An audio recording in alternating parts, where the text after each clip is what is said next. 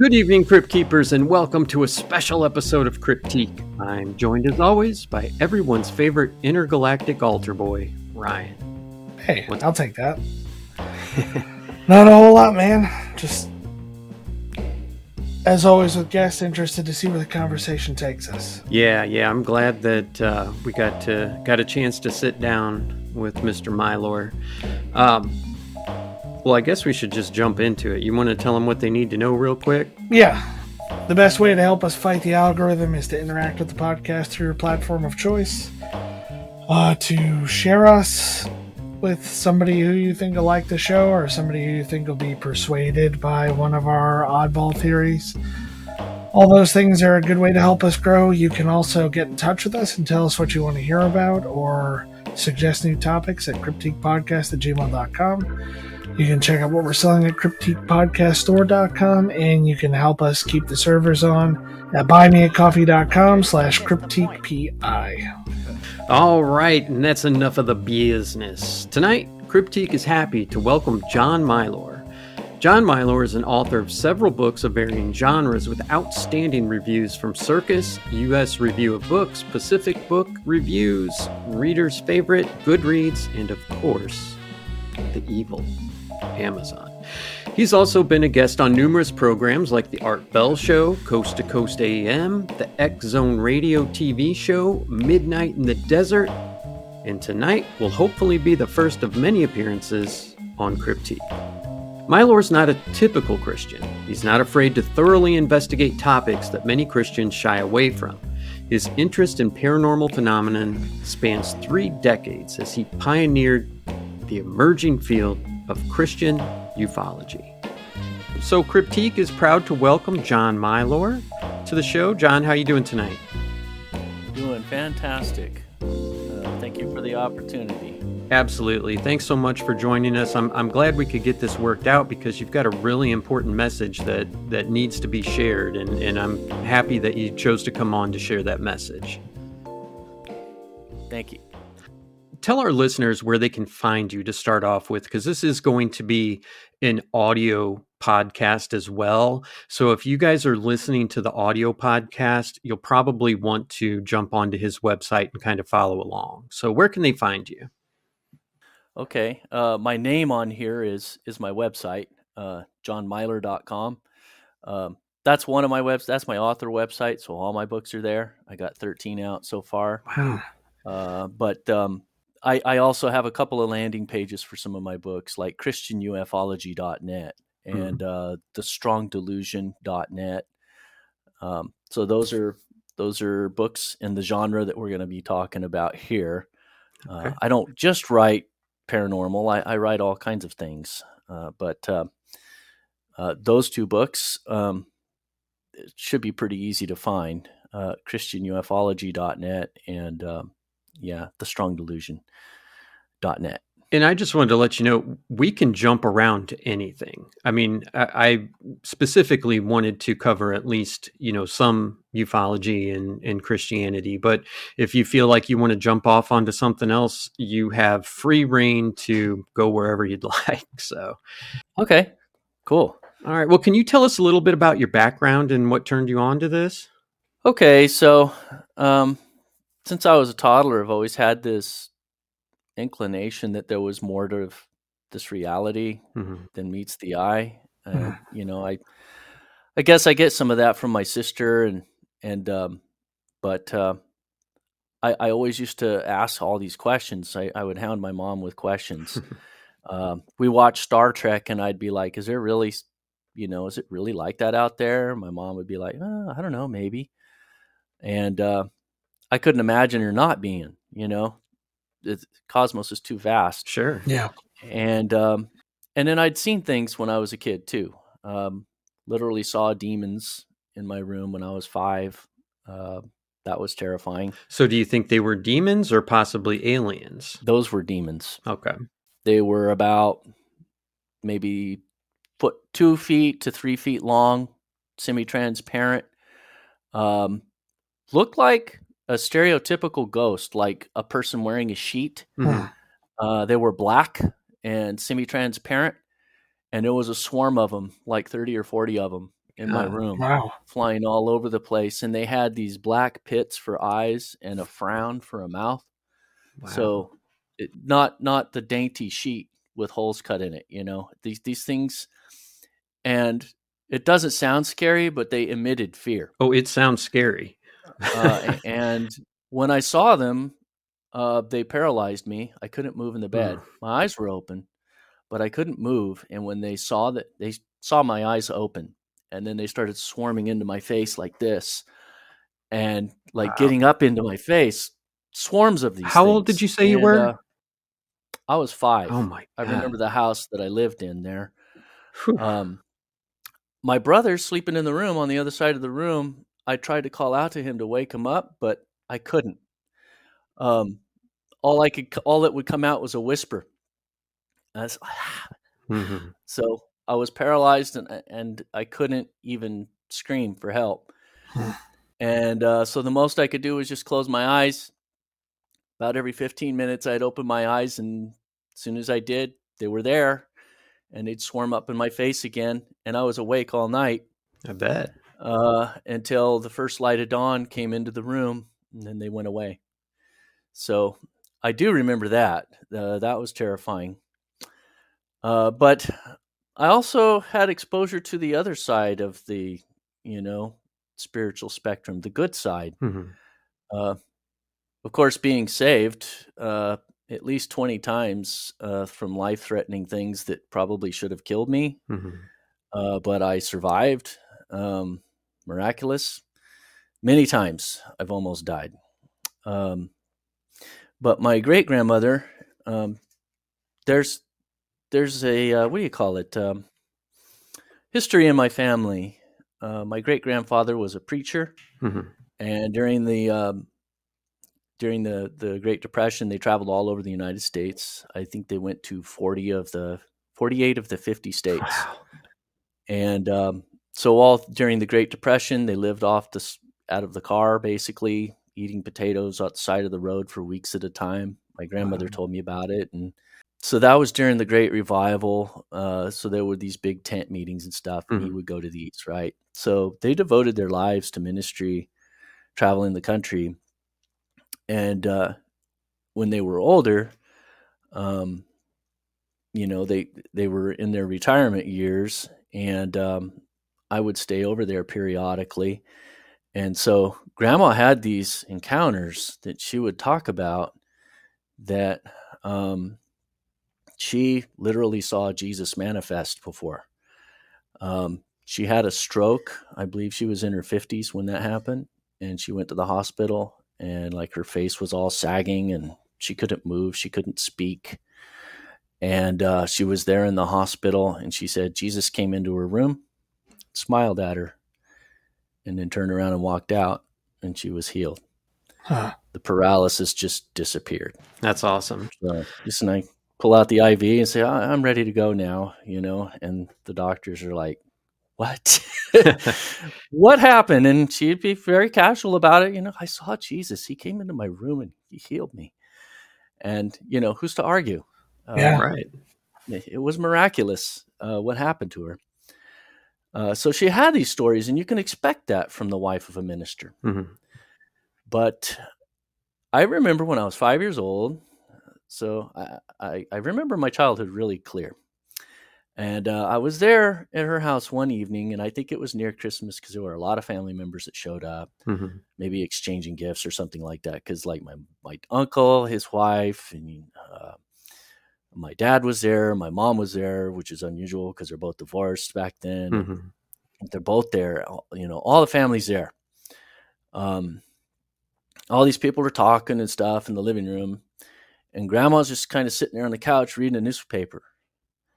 And then she makes an announcement and she's like, okay, everybody, I want everybody to be quiet. I have something important to say.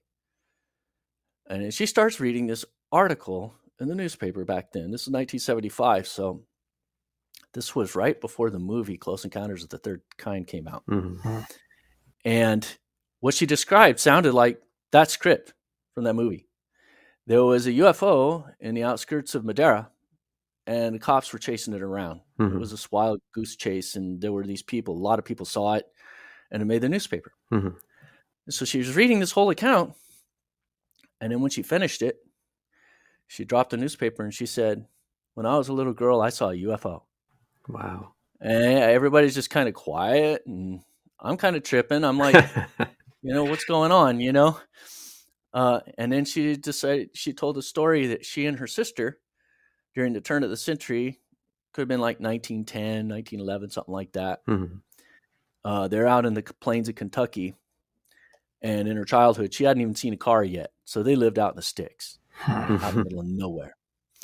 Um, didn't know, you know, never seen a motorized vehicle or anything. But she and her sister were walking home one day on the plains of Kentucky, and they seen this thing zip by right in front of them, maybe 30, 40 feet away, 30 feet above the ground. And it was a cigar shaped looking UFO about the size of a vehicle, maybe a little bigger. Um, she said it was the cylinder looking thing. It was like made out of seamless aluminum.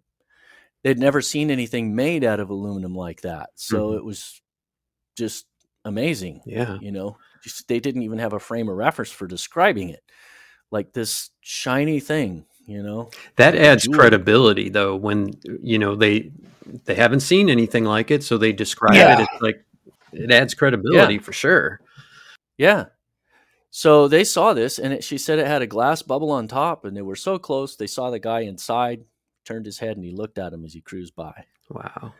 It's like casual you know? And uh she and her sister were like blown away like what was that? It went to these bluffs and when it went over the bluffs she said it shot up in the sky disappeared at like lightning speed. And uh, so they ran home and they told their mom about it and she told them don't ever tell anybody that story ever again. Hmm. and swore them to secrecy you know just like just told them don't ever tell anybody and i, I guess maybe she was she thought that that uh, people wouldn't believe them or you know, concerned about the family reputation. I, I don't know what it was, but um, so they did. They listened to her. They kept it to themselves. That was their story. And then her sister died a couple years later. Hmm. So she said her sister died when she was a teenager, and that was the first time I even heard that. Yeah, uh, I didn't know she had a sister. Yeah. Um, so she basically kept that to herself for I don't know, sixty-five years or something, and when she read that article, it just all that came back, and she's like, "Okay, enough's enough. I got to get this off my chest." and um, so she told everybody, and then nobody really asked any questions. I mean, I just wish I could go back in time and ask more questions. You know, like was it a human? Mm-hmm. Uh, I didn't even ask that. You know, uh, was he did was he bald? Uh, what did it look like a regular humanoid uh, person? Uh, what what were his eyes like? You know, mm-hmm. Uh, so I, I did I missed that opportunity, but I, I do remember that story. And at five years old, it was formative because I'm like, okay, Star Trek is there's more to meets the eye there, you know. And uh, so years later, when I was in the army, uh, that story and then like many other things that happened to me throughout my life, uh, I got really into paranormal stuff. Mm-hmm. Uh, it started with research my mom just saw how interested I was, especially after that. I'm asking about UFOs and stuff, you know, and uh, I was bugging her all the time about this stuff, right? So she bought this encyclopedia encyclopedia set uh, from Reader's Digest about uh, mysteries of the unexplained. Mm-hmm. This this whole encyclopedia set, right? And one would come every month. I read those things, man. I, I basically absorbed them because mm-hmm. it's fascinating stories, you know, uh, retro recognition, psychokinetic powers, you know, Uri Geller's in there, all, all this stuff, right? Mm-hmm. And so by the time I was like 15, 16, I was like Fox Mulder. I, I could just quote stuff, you know.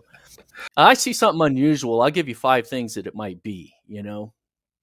Um, and I I had this tendency to collect ghost stories, you know. I'd make a new friend or whatever, and I'd try to gauge it, not very accurately half the time, and try to pry an unusual story out of somebody, you know. And uh, so when I was in the army, that that totally backfired on me. Um, we went on a land we went on a land navigation. Uh, this was the first week there at, at Fort Ord, which is shut down now.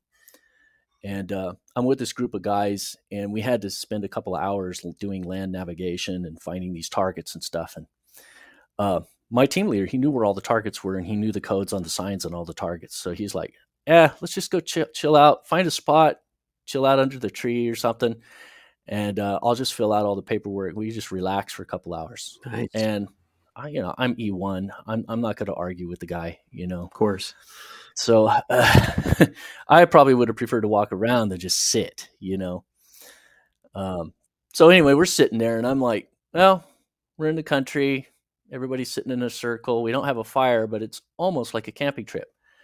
And the only thing we're missing is a fire and a ghost story. Uh, so I popped off with this question out of the blue. I said, Corporal Stanger, you ever seen a ghost? Guy about jumped out of his skin, thought I saw one or something. Everybody started laughing and everything, you know. And They're like, "What kind of kind of question is that?" I'm like, "Well, is this like a camping trip, you know?" and they were laughing so hard that they put this label on me, and I never got out from under it. We were a cohort unit, and they they they labeled me as a weirdo, um, and nicknames uh, associated with being just a weirdo for the next three years, and I, it was terrible. Um, it's a badge of honor now. yeah. So it's funny because in the second year in the army, they had a Panamanian conflict in, in 1990, and I was deployed to that to uh, Operation Nimrod Dancer and Just Cause. And uh, they had us moving around the country, different places, and um, we ended up at Fort Sherman, which is like sort of in the middle of the jungle. Uh, just totally thick, deep jungle all around this base and uh, they even had their own zoo uh, wow. with uh, all these pythons and quadam coatimundis, and uh, they had panthers. You know, mm. they're like they used the zoo as a training ground for the for the troops because we had to do land navigation there, which was a joke. You can't do land navigation in Panama. you just you just can't. You know, there's places you just can't walk. Um.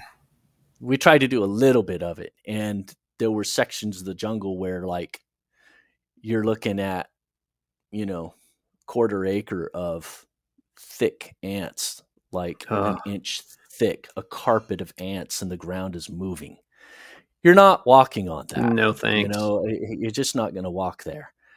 Um, thick thick vines everywhere. You step in anything you might get bit by a snake. They did have people chased by bushmaster snakes, which are deadly. So yeah. this jungle's deadly, right? But they had us going out there, and we had to do guard duty out in the jungle, and this incredibly unhospitable place. And I'm getting eaten alive by bugs and uh, plants stinging you and bugs biting you. This place just sucked, and, and it's raining too all the time, all the time.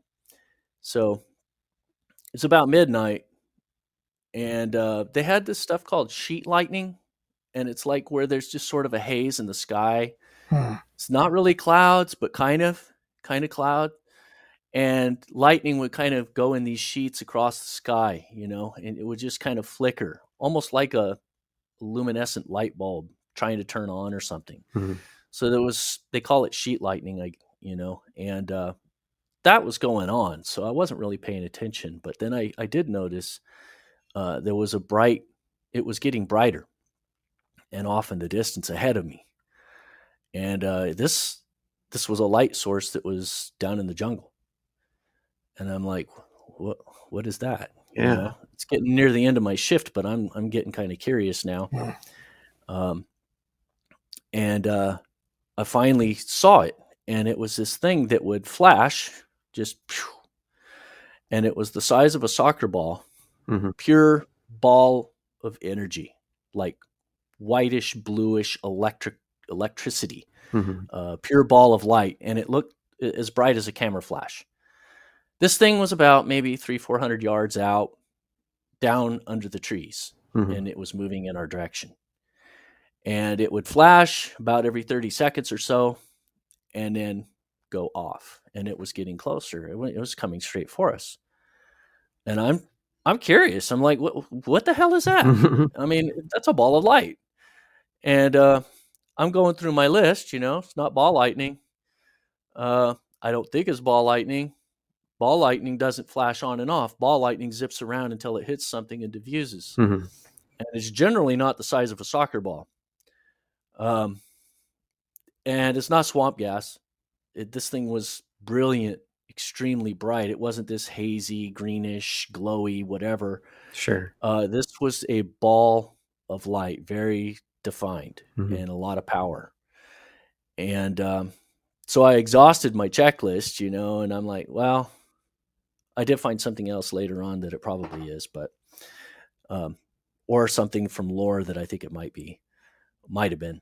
All right. Anyway, this thing came right up to us, to our position, and it was about 30 feet away. And when it reached us, it stopped, and it kept flashing in the same spot, Mhm. like it was checking us out. Sure. And uh, uh, right before it got to us, I go and I wake up Corporal Stinger, the same guy that, that had been tearing me up for, uh, you know, for the past year and a half, you know, making my life miserable, Sure. making fun of me.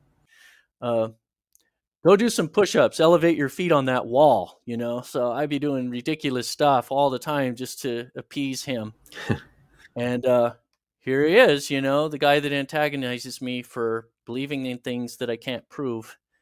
And here we are, you know, this is not in a biology textbook, Mhm. whatever this is. And so I wake him up. I tell him, it's your, it's your shift. By the way, there's this glowing ball of light coming our way. Um, I don't know what it is. Doesn't look like it's from this world, uh, but I got to go to bed. I'm tired. So I turn around and go to bed. You know, it's just kind of blowing it off. And, and he's like, wait a minute. You know, and I turn around. I'm like, what? And he's like, oh, F you, blah, blah, blah. And he, he starts cussing me out because he thinks that I pulled a fast one on him. Sure. Because it was kind of creepy out there, right? Um, but, uh, but then as he's unloading on me, it flashes again. And I said, by the way, did you see that? That was it. And it's coming our way. And that's when he just kind of shut up and he was watching, waiting for it again. And then it flashed again. And sure enough, there it was. And he saw it clear as day, too. So I said, okay. And then it came up and then it just stopped and it kept flashing in the same spot. And I'm like, well, this thing's wanting to communicate. This is acting intelligent. This mm-hmm. Yeah. isn't just. This isn't just a nature ball lightning or. Ball lightning doesn't want to stop and check you out. Yeah. Um, and then I pointed out the fact. I said, "Look, I got an M60 right here with 750 rounds of ammunition. This is a lot of metal. And if that was ball lightning, it would have been attracted to this. And I also had a radio with a six foot antenna and a backpack full of lithium batteries, all electrical type stuff that lightning should have been attracted to. hmm This was not going for the, any of that. It was just staying in the tree right there, just flashing on and off. And uh, I'm pointing all this out, and then he's trying to argue with me. He's like, "Well, maybe it's a laser that they're, you know, using from the aircraft carrier in the Gulf." And I'm like, "Lasers don't move around in the trees. Laser need a pure line of sight. Does this look like a pure line of sight around you? Right. Uh, laser's not a free floating ball of light. Um, this is acting like either it's alive or it's some kind of probe or something. hmm And uh, my gut was telling me I thought it was alive. It was uh, clearly an intelligence behind it. Um, so I couldn't I couldn't take it anymore, and I, I finally just told him, you know, I'm going to communicate with it. Uh, this is Star Trek moment, you know. This is first contact. Who would pass up that opportunity to Right. Yeah. communicate with this otherworldly being? And uh, I I was totally not afraid because I'm like, dude, look at the power that thing's emitting. It, t- I think it could have killed me easy, Sure. but it's not. Even though I'm wearing an M60, loaded to the hilt, you know, but it's holding fast. And I think it's observing us and seeing what we're going to do. So I disarmed myself. I took the M60 off and uh, I'm like, and he's telling me to stop and to stop, and I'm just blowing it off, totally disobeying a direct order right there. Wow. I'm like, you know what? You, you go ahead and and tell me to cower over here in fear. That's fine, but I'm not going to pass this opportunity up. I'd rather get in trouble. So I just totally ignored him. He was too scared to do anything about it. and uh, and I kind of walked out into the clearest area there. There was a trail. We were off the side of this trail that went into the jungle. And uh, I just cleared my mind and I looked and uh, where I saw it and I said, "Look, I don't know who you are, what you are, but uh, you know you're interesting to me, and uh, uh, I just want to let you know my intentions are peaceful. I don't mean you any harm. I'm here in peace. I'm just introducing myself. I'm so and so. You know, mm-hmm. just had a little casual conversation. I said, "Could you please reveal yourself to me or let me know? You know, um, who you are mm-hmm. or what, what you want." And uh, I let a few seconds pass as I'm waiting for a response, and then it didn't flash, and it's customary 30 seconds. It's mm-hmm. processed. Was going to be a question: Was is it doing it in a certain rhythm? Yeah, and then Corporal Singer was like, Corporal Singh was like, "Oh crap! Now you did it," you know. and um, suddenly, I felt this incredibly overpowering sensation just totally engulf my body, and it's that feeling of being watched amplified by like a 1000000 mm-hmm. This thing was alive and it was emitting its presence. And I can't even explain explain it. Not a normal language, mm-hmm. but it was basically just saying, I'm here. I am alive. And it let me know where it was located because I felt it moving toward me, even though I couldn't see it. And I started backing up and I said, Oh crap, it's moving toward me. It's moving toward me. I know it. I could feel it. I took a couple of steps back because I'm like freaking out. Like, mm-hmm. What's this thing going to do? Is it going to hit me? Is it going to kill me? And uh, I had some AN/PVS 7 night vision goggles on. So I'm lifting them up and I'm looking. I'm not seeing squat, even with night vision. And, uh, but I'm following and I said, I could feel it moving. Hmm. And I'm moving around. I do a complete 180. And I said, the next time it's going to flash, it's going to flash right there. And the second I said the word there and pointed my finger, it flashed exactly where I pointed. Wow. Like 30 feet behind me. So it, it made me do a circle. It, I felt it go right over the top of my head. I, oh. You know, my hair was probably standing up.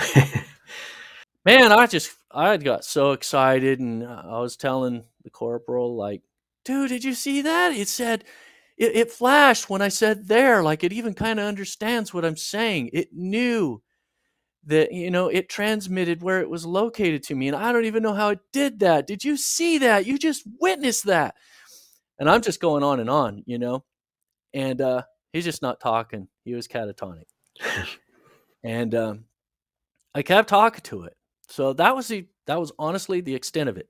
It didn't turn into a humanoid form. It didn't take me to another planet. No grandiose things like that. It basically just did enough to let me know that this thing was alive. It was curious about me.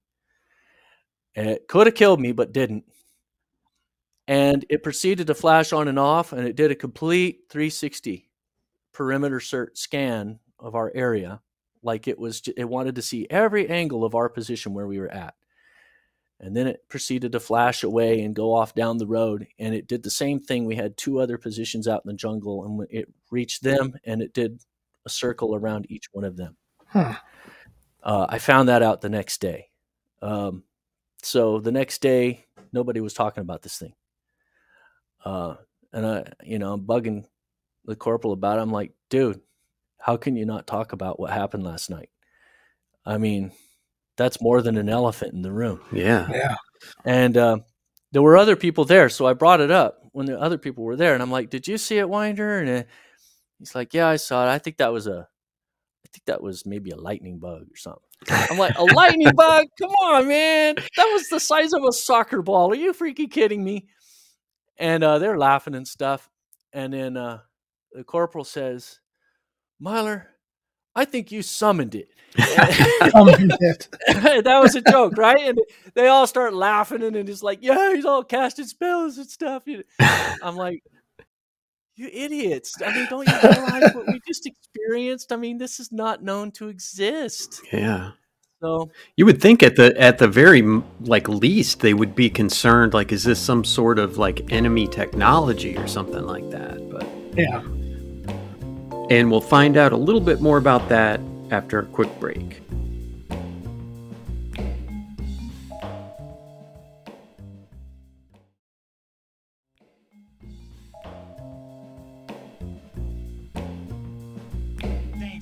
Welcome back, Crypt Keepers. Something. Yeah. Um, but yeah, no, they just just wanted to make fun of me, and um, of course that fired me up even more. So um, I got into all kind of stuff back then. So researching wasn't enough. Um, mm-hmm. uh, you'll see in my first book, Aliens in the Bible, it, the, the full subtitle is a uh, a biblical explanation of supernatural entities, realms of existence, and phenomenon. So three categories, mm-hmm. paranormal type things, and I cover all kinds of stuff in that, uh, based on research that I knew, combined with personal encounters, stories that I'd gathered over the years, uh, Bigfoot stories, you know, Love all it. of these things, right? And uh, but some of that book was made from my personal experimentation in in things that I shouldn't have been messing with. You know, I did ghost hunting and um, I've been there. I mess I mess with Ouija boards. Got my house like crazy haunted, and uh, we had to exercise it and call the church in twice just to get get it clean. Um, yeah, just a lot of lot of things that I, I messed with, um, and over the years, you know, I like way dial back. And then, of course, when I was 21, I had this fantastic like encounter with Jesus that um, he came to me in a dream. So I could tell you how many times, you know, pop into a church here and there, you know, and I would have said I was a Christian.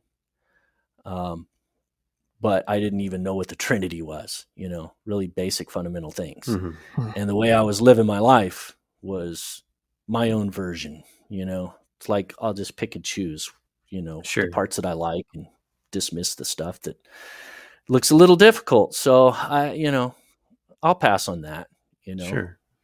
drugs and all that, you know, I'll just do whatever. I was a party animal.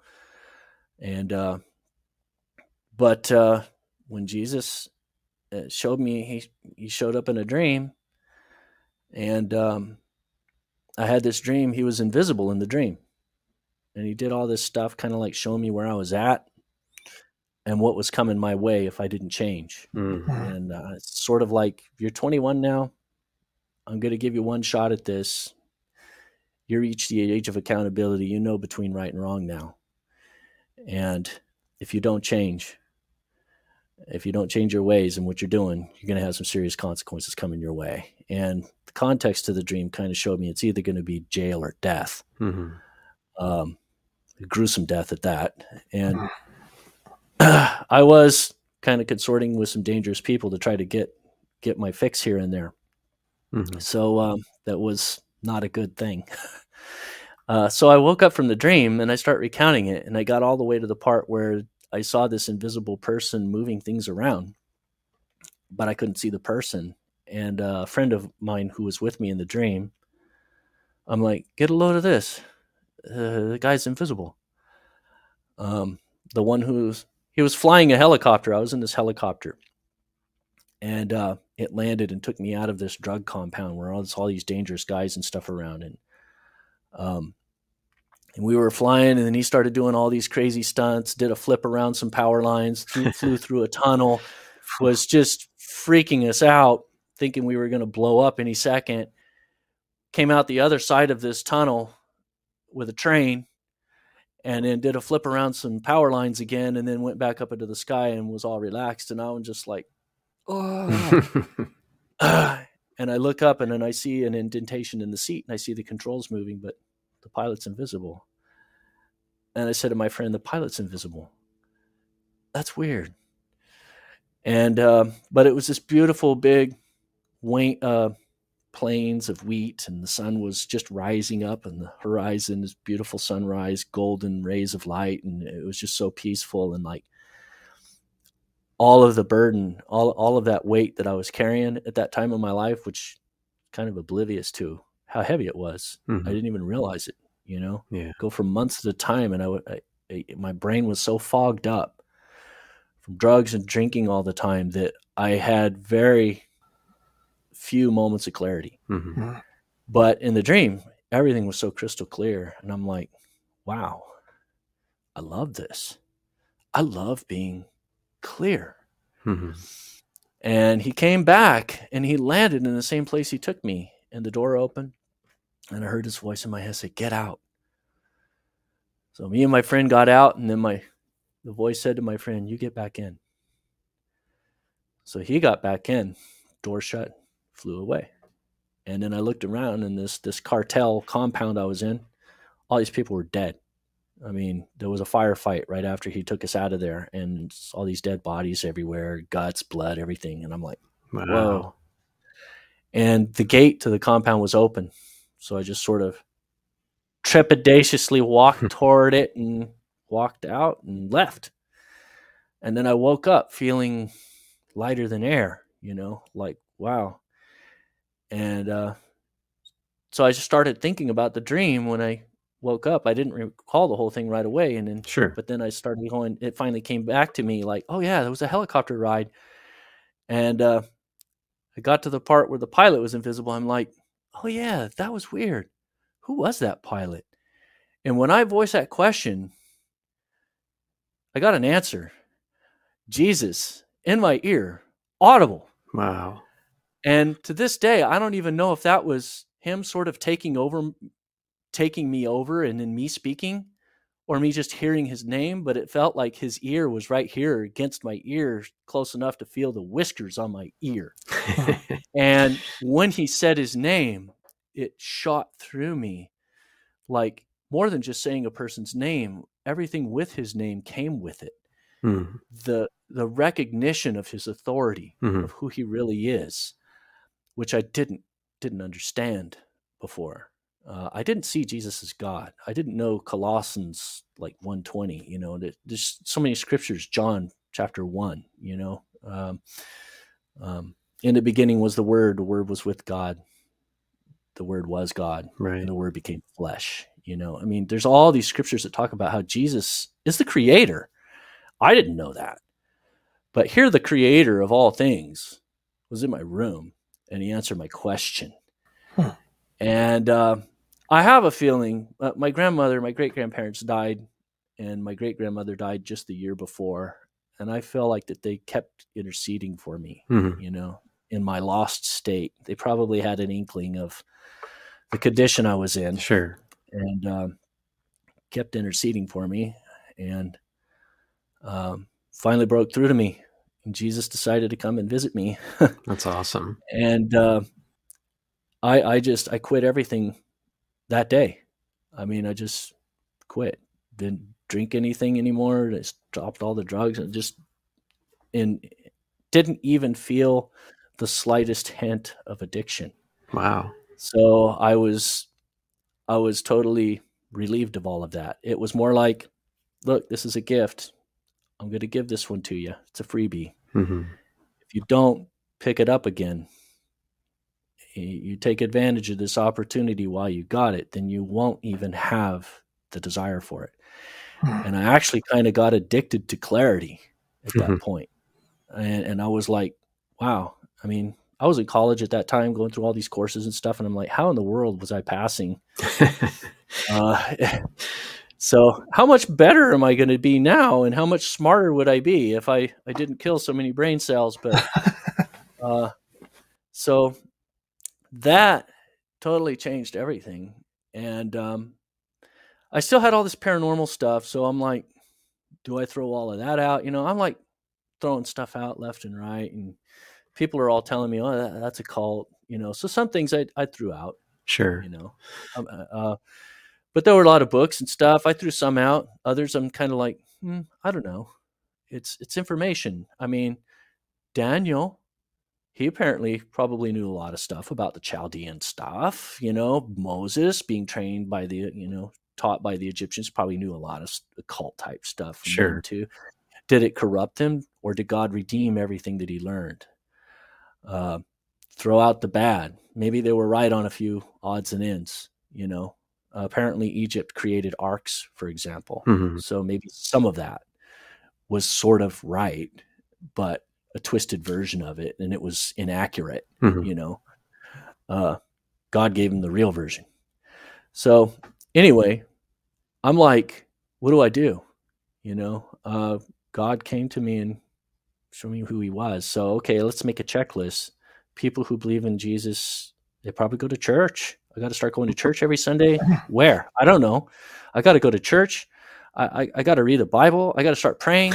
Uh, baptize, baptize. You know, I'm making this checklist. You know, and um, uh, so I'm like, I got a Bible around here somewhere. Most everybody does somewhere, mm-hmm. and uh, I hunt around and I find one. I start reading it, and you know, just a couple chapters in Genesis chapter six, I'm reading about these giants. The sons of God intermarried with the daughters of men and begat giants, and uh, instantly you know, my education was, you know, academic on the one hand, you know, and I'm looking at science and all of that stuff. And I always had that kind of way of thinking scientifically and, and rationally and analyzing things. And that's sort of what the paranormal does, uh, that kind of research, mm-hmm. uh, meticulous. Uh, but at the same time, I had, I was like, just had this encounter with the Lord. So I knew he was real. So I'm ready to ditch everything. Mm-hmm and just accept what God says in the Bible. But I'm reading paranormal things in the Bible. And I'm like, wait, I never looked at it this way before. Sure. Um, these giants, they, six fingers, six toes, genetic anomalies. Um, they were literally physically larger, way larger than a normal human being. So they're mm-hmm. genetic freaks of nature. Mm-hmm. Um, they were the, a hybrid species. They were not the sons of Cain marrying, you know, the, the sons of Seth, mm-hmm. producing genetic anomalies. That why would that happen? Right. Um, and it literally says the sons of God, and it says later on in Job, sons of God. You know, the B'nai Elohim in, in Hebrew. You could look it up. Greek's enhanced lexicon, same word. Uh, Satan was among them these were the watchers, mm-hmm. and uh, uh, so I, am like reading this stuff in the Bible, and without realizing it, I'm writing all these notes on the side and starting to compile all these notes about all this paranormal stuff I'm seeing, and I'm like, this is not how a normal Christian sees the Bible. Mm-hmm. You know? uh, so, but uh, and, and that's why I started doing it because I'm like, you know, I probably would have been a lot more interested in the Bible in the word. And, you know, if I'd have seen something like that, I've been sure. like, okay, tell me more. Um, I knew about the Antichrist, for example. It's just creepy, you know, thing. And in prophecy, you know, this is kind of like spiritual craziness going on. So those things are kind of like, I'm curious to know it, terrified at the same time, but curious to know. Um, plus, my stepdad used to torment me about the mark of the beast and all of that stuff, you know. Yeah. He used to tell me that um, when I was a teenager, he'd be like, "Yeah, man, when that mark comes, yeah, they're gonna put that on your hand. You're gonna go into the store to buy something, and before you know it, laser's gonna burn that in the back of your hand, and you won't even know it." Hmm. And I'm like, I'm all scared. I'm like, "No, I'm not gonna take that stupid mark of the beast. Hell no." He'd be like, "You can't." And I'm like, "Well, if they burn it in my hand, then I'll, I'll cut it off of my hand." He's like, you, "You won't be able to. It'll be infused into your DNA. It'll just grow back." Mm-hmm. And I'm like, well, no, you know. So he would kind of like pester me because he wanted to see if I would say that I'd chop off my hand, you know, because of the gouge out your eye, right, chop right. off your hand, you know? and just torment me all the time like that. So the Antichrist always kind of bugged me, and that was kind of in the back of my head.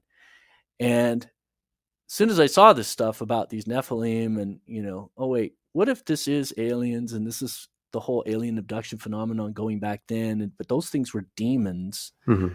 Uh, the, the, word. So here's another interesting thing: the word demon is um, means shades and spirits. Uh, demon is is the uh, Greek word. Um, the same Hebrew word translates as giant. Hmm. Rephaim is both giant and shades and spirits. That tells you what demons are. Demons are the ghosts of the Nephilim. They're ghosts wow. of, of the Nephilim. They're not the same thing as fallen angels. The fallen angels are physical, physically alive beings. The part that's confusing is the physicality part. Mm-hmm. So put on your quantum physics hat. They have physic. They have physical bodies. They have physical bodies. They can physically reproduce. A demon cannot. Mm-hmm. A demon doesn't have a body. A demon's looking for a host to possess. Right. A fallen angel is capable of possessing somebody because, like Satan can, if you know, because he can move, he could vary the frequency of his flesh and like walk through walls and pop in and out of this dimension and go to a higher dimension and who knows maybe parallel universes and stuff Sure. just by altering the the resonant frequency of his molecular structure or whatever but they have bodies Mhm. they don't need a host they would only possess somebody just to manipulate or control somebody but they're not bound to that they're not seeking for a host just to have an influence in this world a Mhm. demon is Mm-hmm. so that's why Jesus, mixed in with all of his healing, was going around casting demons out left and right. And over here in the Western world, we got way far away from that. And uh, there's a stigma behind that. But honestly, I think we got a serious problem with demonic possession or influence. People that are being manipulated, their brain is getting scrambled and, and they're doing all kinds of things and they're getting all confused and stuff. And that's why we got a huge sin issue in this country there's a lot of demonic manipulation and probably outright possession in some cases. But anyway, um, there's these demons, right? And I'm reading about them, and I'm like, okay, that's the origin of the demons. And these angels mated not with just humans, but when you look in Greek mythology and all these other mythologies, the angels were shapeshifters. They could take the shape of an animal and then mate with the animal Mm. and the gen- genetic stuff that would come out of that. They like could do things with their genetics and make these creatures that were like hybrid, all kinds of hybrid creatures. So sure. you see all these these these uh, depictions of demons. Why do you think a lot of them have horns? A lot of them are these weird animal hybrid mixes. You know, uh, uh, a bull hmm a bull head and a human body. That's Baal, you know, uh, a human body on a, a bull head on a human body. You probably really existed.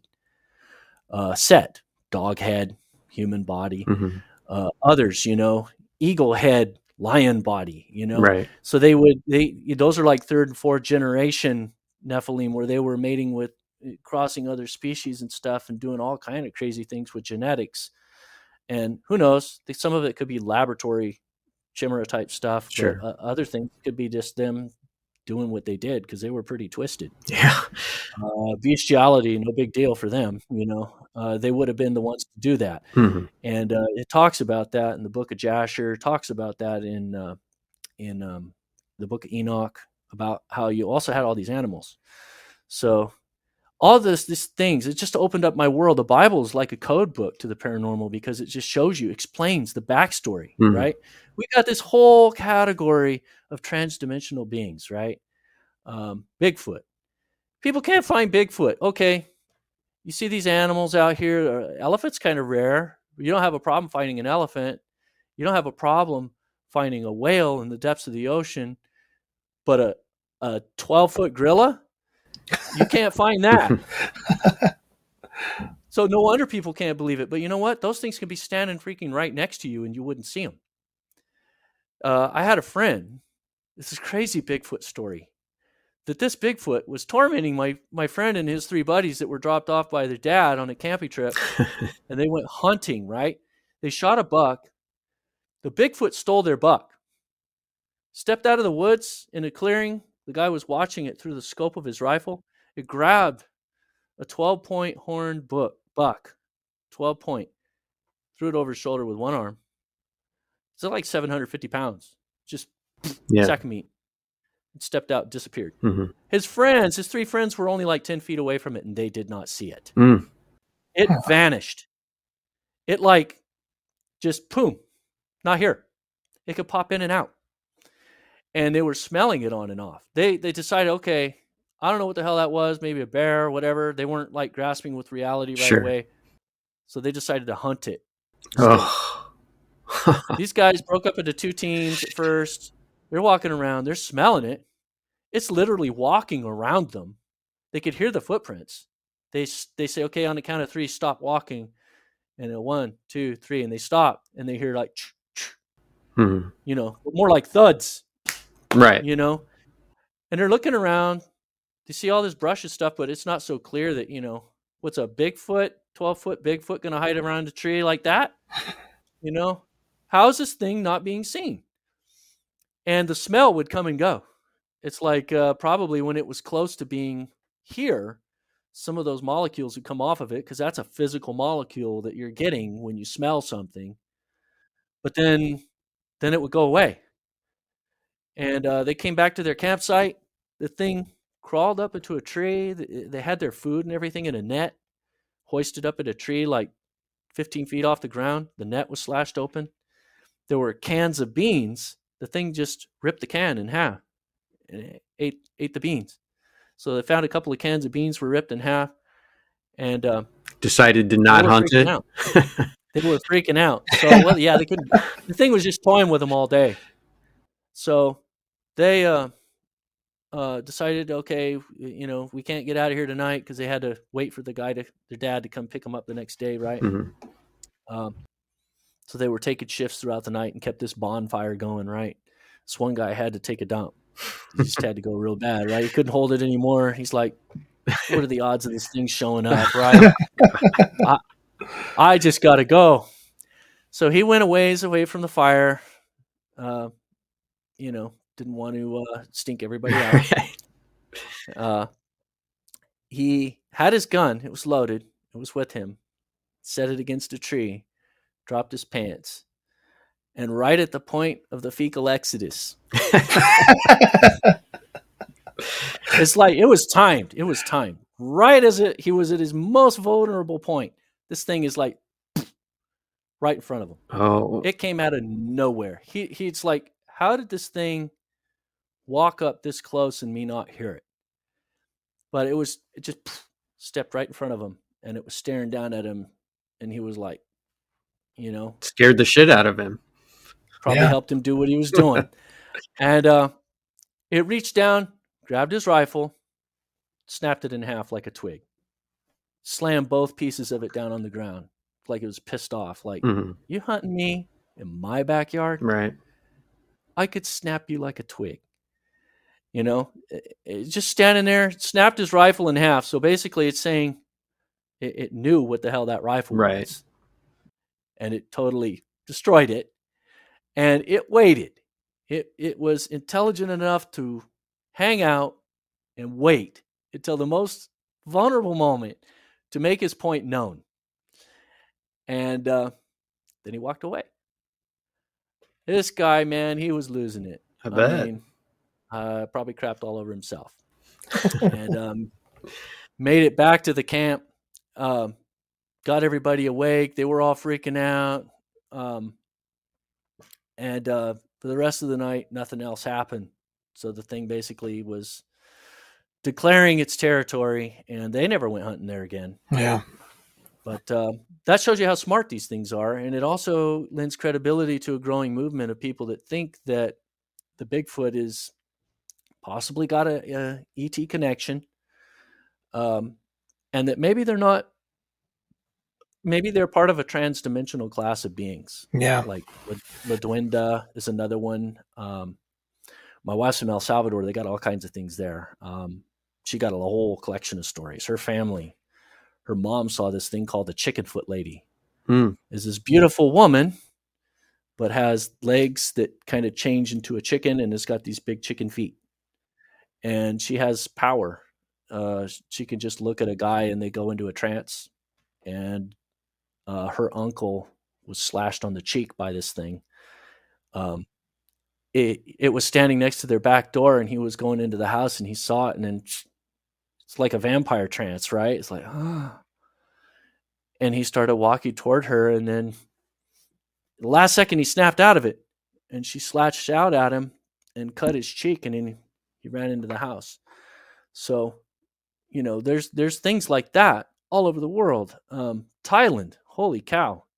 Everybody I've ever known from Thailand, they have their stories. Um, uh, I, I, know this uh, lady that said that her brother was almost killed by this big black blob hmm. in the jungle. And this thing was so powerful that when it got near people, it would just fall over dead. hmm. and um, they had a name for it. Um, another friend of mine from Thailand told me about these creatures that um, had the torso of a human, but the arms were extra long, the hands were extra long, and they had these really big claws and the head of a horse. Hmm. And the bottom half of it, like around the knees, went transparent and they would just kind of like float around the jungle. And if you saw one and you just stayed quiet, they usually just go by. But if you made a lot of noise, something about making noise pisses them off and they'll come and kill you. Hmm. And they become physical and they will attack you and kill you. And he said his brother was attacked by one of these things and it shredded his jacket and he barely got away from it. Um, so, you know, that's there's these things all over the place, right? And there's all this, this stuff about them. It all goes back to the Nephilim, all of them. So you think that that these uh, entities that we're being seen are demonic or alien mix, or more about that after a quick break.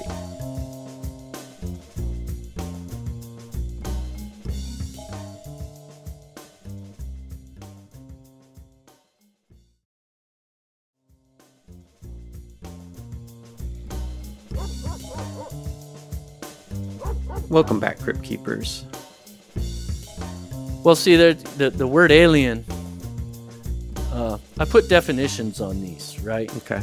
Um, by definition, all angels are aliens, but not all aliens are angels. Okay. So, what I mean by that is Jesus gave definition to angels in Luke 20 36. He defined them as as no longer being reproductive. But here's the key and here's where a lot of Christians get mixed up. Um, they weren't created as a non-reproductive entity. Okay. I believe angels were created like Adam and Eve. Mm-hmm. You know, they were reproduced after their own kind. Mm-hmm. But then they reach this certain stage of their existence where they metamorphose into a higher state of being, where they're more connected with God. It's like a butterfly, right? We're butterflies. Problem is, we sinned so we physically die before we get to the translation. The Bible even calls it translation.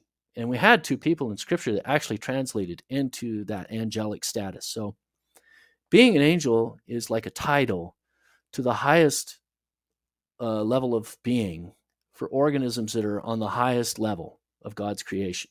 Humans are on the highest level of God's creation, but because we sinned, we're lower than the angels mm-hmm. right now. Right now.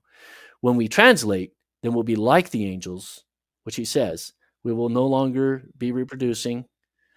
We won't need it. It won't be part of our nature anymore. We would have the ability to revert to that if we disobeyed God. And the watchers, the angels that did rebel against God, they did revert. They rebelled against that own their own nature that they were translated, right? Mm-hmm. So they were once reproductive. And that was the first thing that that I thought, like, why would why would an angel want to have sex with a person if they didn't if they weren't even male and female because a common misconception is oh all angels are male well that's weird biologically that's weird. It doesn't make any sense yeah. you know? Who's going to create a, a, a, half a species? Come on. Right. Nothing we have on this planet is like that. Right. so I, I think that that's wrong right? And i did research on that. And uh and, and then I, am like uh, asking these questions, like, well, and then it finally occurred to me: what if the angels were like Adam and Eve? What if they were created perfect, sinless, but they were in this sort of pseudo immortal state? Maybe they had to eat from something like the tree of life to stay alive for maybe a thousand years or so, and then they would have translated to this higher nature. Then they don't even need to eat anymore. Scripture even says we're not going to need our stomach mm. in the hmm. future. We'll be able to eat. We'll be able to do a lot of things fly, walk through walls, who knows what. But um, eating will be optional. Won't need to. Uh, so that's a cool thing about it. And so I'm just kind of like reading scripture and I'm putting all these things together, you know, about, you know, what's an angel, what's a demon. Uh, fallen angel is not the same thing as a demon. Um, then there's other terms in the Bible, the host of heaven. That's not necessarily angels. It just means lots of life out there. Creatures, stars, other terms that are used synonymous with angels. The stars of God worshipped, you know, the the the, Job 38 talks about how the morning stars shouted for glory, you know, giving praise to God. And this was before the foundation of the world, right? So he's talking about angels. But stars is directly associated with angels over and over and over again in scripture. And I it's obvious, it's on the nose. They're associated with angels because that's where angels come from. Hmm. Uh, other scriptures that talk about heaven, for example, Another misconception people think of heaven as being outside of time space. Nope. Nowhere does it say that in the Bible. Heaven has time, and heaven is in the universe. We live in a multiverse. Think quantum physics. Think frequencies. Mm-hmm. Angels, they they have their bodies are kind of matter. It's glorified matter. It's a different kind of flesh. The the actual word for strange flesh, it's referred to, is other flesh, like another kind of flesh. Um, they've even done experiments. This one guy, he died on a scale just to prove that something would leave his body when he died. Mm-hmm. And sure enough, a very couple, like a fraction of an ounce, his body instantly became lighter. Some physical matter left his body. Now, what kind of physical matter is that? I would say it's glorified matter the essence of your spirit, it is a kind of matter and it's integrated with your body. So that's how uh, you know we think of energy you know how does a poltergeist move things or whatever you know what that's matter mm-hmm. they are composed of a kind of matter so the whole idea that people think that you know heaven isn't in this universe and eh, they they totally have another way of thinking about it that's like fantasy versus sci-fi and i'm like no it's both You put them both together. You know, the Jedi, for example, just because they had powers doesn't mean they needed technology, right? They used technology. They used them both. They put them both together. Mm-hmm. The angels do too. Why does an angel need a chariot? People don't ask these questions. They, they just assume, oh, oh, angels all powerful. No, Bible doesn't say that. God's all powerful. Angels have limits, mm-hmm. but God delegates to angels. So you have angels doing all of these things probably using some powers, especially the more powerful ones. Sure. And then you have some that are, you know, they need technology. The tree of life, for example, uh, after Adam and Eve were cast out of it, there was this sword that went back and forth, keeping them from the tree. You think that was an angel? No, that was a force field. And they could go to that tree because there was some kind of technology there preventing them. Hmm. Now you're thinking Lord of the Rings, you know, uh, oh no, it was a flaming sword flying back and forth. Well, I think it was probably technology. Okay. These chariots that the angels are driving around, that incidentally are saucer shaped, um, that that pull people up off the ground into them, um, and then fly away to heaven and heaven's always associated with the sky. Hmm. You know, heaven. Uh, there's three heavens. The Bible defines three of them. One is around the outer surface of the earth. The second heaven, which is the most widely used reference, is actually a plural word, shamayim or anyos, and it means the abode of the sun and the moon and the stars. The word is literally used in Genesis 1:14 when it defines heaven for the first time. So, you know, God created the heavens and the earth, Mm-hmm. That's that word. Genesis 1 1, God created the heavens and the earth. God created outer space and all the stars and the sun and the moon and everything, and then earth. And highest heaven is called highest heaven. Uh, and it's in this universe, it's a glorified planet. Every description of it describes it as a place that has an atmosphere, it has clouds, it has lightning, it has a city. Mm-hmm. It's so physical that the capital there, which is New Jerusalem, will be transported from there to earth in the future. How can you transport a non physical city to a physical earth? It has to be physical. Yeah, you can't. Yeah, but this earth in the future is going to be glorified. So the atomic frequency or whatever is going to be changed on this planet and it will become a glorified planet and everything on it will be more glorified to a higher state of glory. And then that's when that city will be transported here so that they will both be married up together in the same physical earth in a higher dimension. All the planets, they're all multidimensional constructs. They're like onions, mm-hmm. um, lithospheres. Earth is layers of existence. Right. Hell is literally in the heart of the earth, right? Uh, scripture says that it's a smaller planet in a lower dimension. And yeah. we're in Middle Earth, literally. I think J.R. Tolkien kind of had an idea on that. And first heaven is the abode of the sky, the higher realm. If you were to translate yourself like an angel can do and go up a couple miles, then you would find yourself on another planet, a larger Earth that's glorified. And it would be a civilization just like this one with governmental authorities and stuff. And the Bible even talks about it. It says that the watchers were appointed regions on the earth where they had governmental authority. Michael, according to Jewish literature, mm-hmm. he's over Israel. Uh, in, in Daniel, when Daniel, the book of Daniel, when Daniel's praying to God for revelation, Gabriel comes to earth from from heaven. So you can picture him traveling from capital of heaven, this planet, in northern hemisphere. The Bible even describes heaven, the highest heaven in the northern hemisphere of the universe. There's scripture for that. There's hmm. two scriptures for that. He comes here through the second heaven. When he gets to earth, he has to penetrate first heaven to get down to middle earth here. Right. And he encounters the prince of Persia and has to battle with the prince of Persia was demonic entity at that time.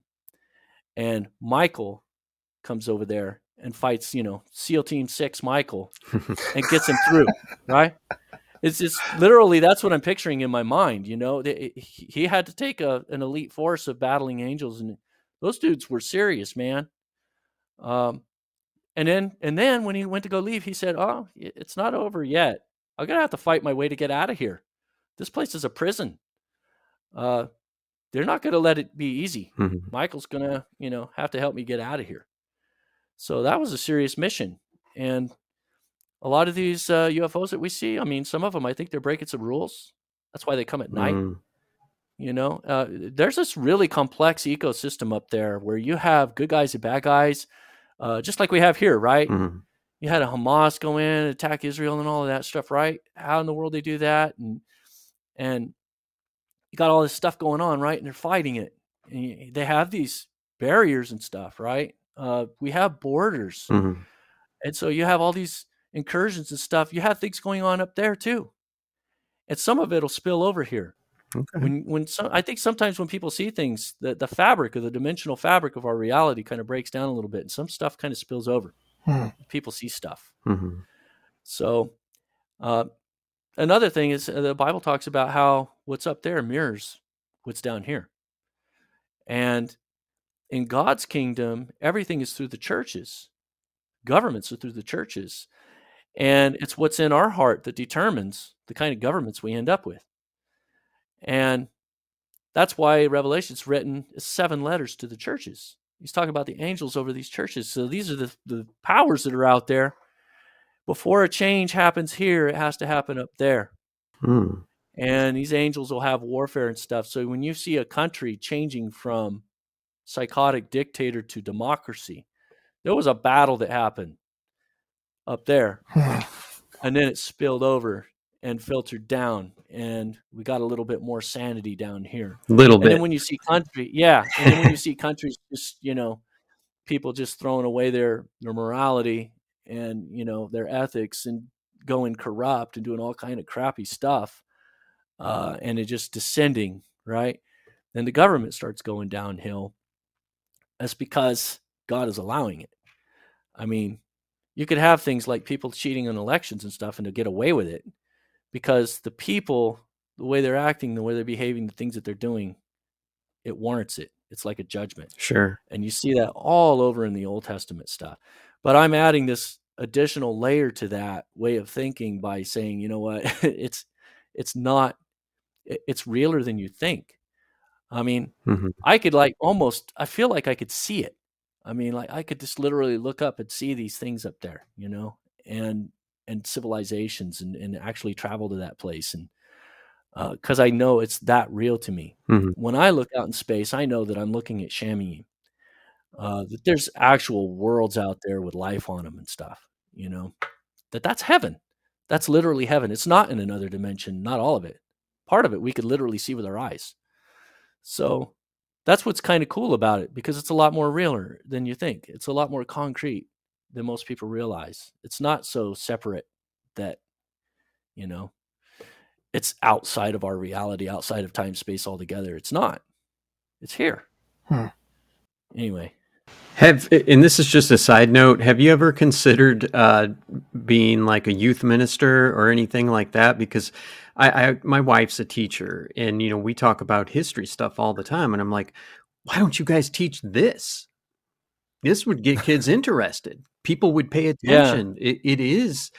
It, there needs to be, like you said, that that jolt that goes through people, like you had, and maybe you yeah. can provide that for people because, I mean, I can't remember like a PSR class or a Sunday school class where I was like, that's that's great. Yeah, that's amazing. You know, it was just the same stuff repeated over and over and over. But I think with, you know, your point of view, you could really attract a lot of people and and you know, build something up. Have you considered doing anything like that? I don't know if I could find a big enough church that would be edgy enough to let me do it. Sure. Uh, that's fair. Um, yeah, it's I could I could create like YouTube things and I have kind of started on it, but uh, that stuff is so it takes a lot of time doing those YouTube videos and stuff, man. It does. Um, I got the Camtasia software and and I I have like maybe four or five different videos that are in edit mode. Mm-hmm. So I've only put like a couple of stories out there. I think I put the the ball of light story and and other stuff. But they, that's why the interviews like this are really good, and I put them on my website, and then so th- there's at least content there. Sure.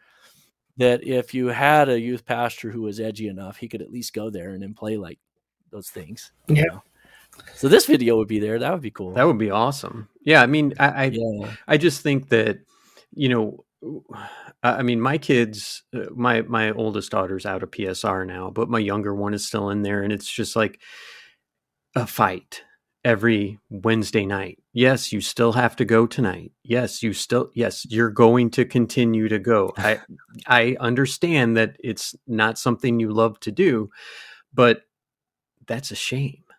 You know, it, it's a shame yeah. that people aren't excited about that, and and you kind of bring that. Yeah. So, well, another another strike kind of against me is that some of the stuff I talk about it's kind of creepy and scary. Mm-hmm. Um, the Antichrist. I mean, I, the the whole book is the strong delusion, right? Mm-hmm. Is Second Thessalonians chapter two talking about the Antichrist, and and, and uh, I was kind of getting to that earlier on. Like as soon as I started putting this alien connection together, it occurred to me like, well, I always did kind of wonder how the Antichrist was going to deceive so many people. Mm-hmm. This is certainly up that alley. Yeah. Uh, think about a Messiah character who is sort of new agey. So he shows up descending from an alien spacecraft saying he's Jesus. And then you find out that even the Quran talks about Jesus returning in the future, descending from the sky between the wings of two angels. And the Bible talks about someone called the false prophet mm-hmm. who will be totally enamoring to the whole world. Mm-hmm. And he'll be somebody who can bridge the gap on all of these different religions. So Jesus was a Jew. That appeals to Jews. If if this Muslim Jesus shows up, he'll say he's a Muslim. That'll appeal to Muslims.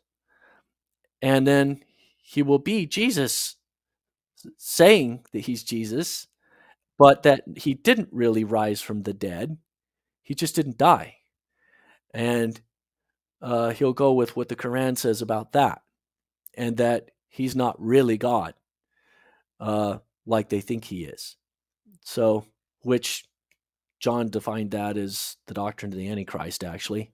Anyone who says that Jesus did not come in the flesh and, you know, denies who he is um, is the doctrine of the Antichrist, right? Um, Islam defines the Trinity as blasphemy and that's core to Christianity. So this whole religion is totally counter to Christianity. It defines Christianity as satanic, as demonic. And Christianity likewise, you know. And Islam actually defined, eh, you know, the, these characters, the Antichrist, and um, the the um, the false prophet, they're in the Quran. But guess what? You know, you have these good guys and bad guys in both books, right? They talk about the two witnesses, they talk about the Antichrist, they talk about the false prophet, and all these bad guys in the Bible are good guys in the Quran, and vice versa. Hmm.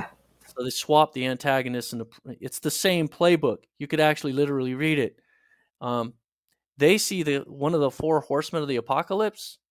Uh, one of those guys is on a white horse. They think he's their savior. The guy who goes forth to con- conquering and to conquer. It's like, no, he's a bad guy.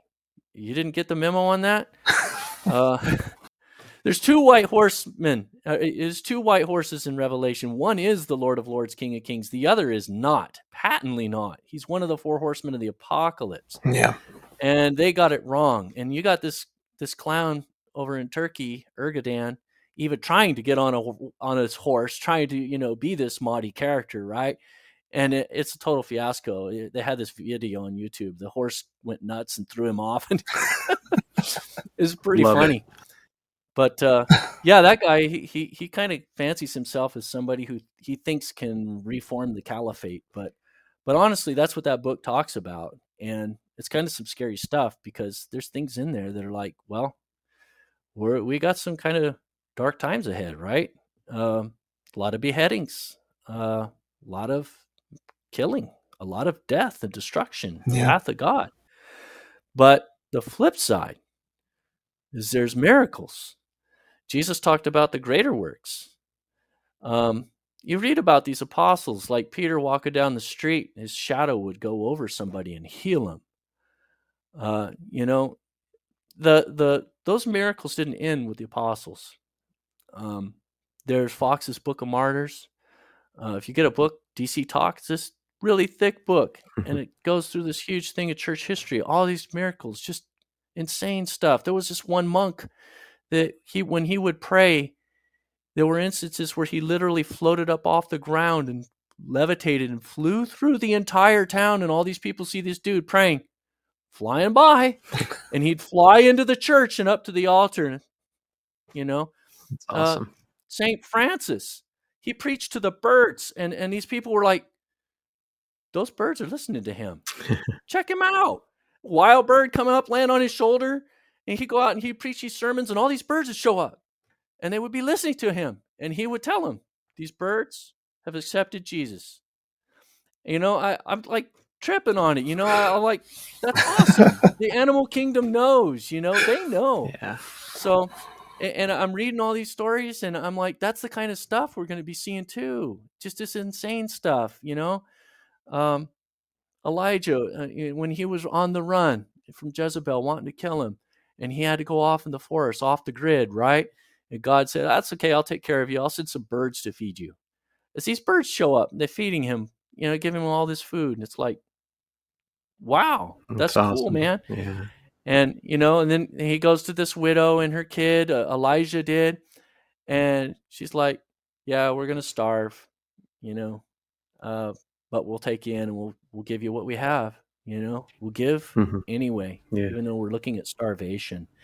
And she pulled this tiny little bit out of a jar, and then it's like, huh, could have swore that was empty. And take a little bit. It's like, take what you need, leave just a little bit. Next day, huh, I thought we used all that. Years go by, scrape it out of the same jar, and they were so you know kept alive for like three years. You know, so we're going to see those kind of things too and that's going to be countering. Yeah. Before we get too far away from it, uh, we're talking about the Antichrist. Do you? Uh, so we we've talked about that with a lot of guests, and and it's something we kind of save for the end a lot of times. But um, mm-hmm. we, uh, I don't know who Ryan decided he thought may be the Antichrist, but we were kind of uh, kicking around the idea of Elon Musk because and I don't know what his religion is. I don't know anything about that. I just know that, well, he's working on Neuralink, where you'll be able to make blind people see, right? And he's yeah. going to bring us free energy, and he's going to bring freedom of speech back to everybody. And it yeah, just, it kind of works well into that idea of it's somebody that the world is enamored with and who appears to be doing all these things that are wonderful or even in some cases almost miraculous. And we'll find out a little bit more about that after a quick break.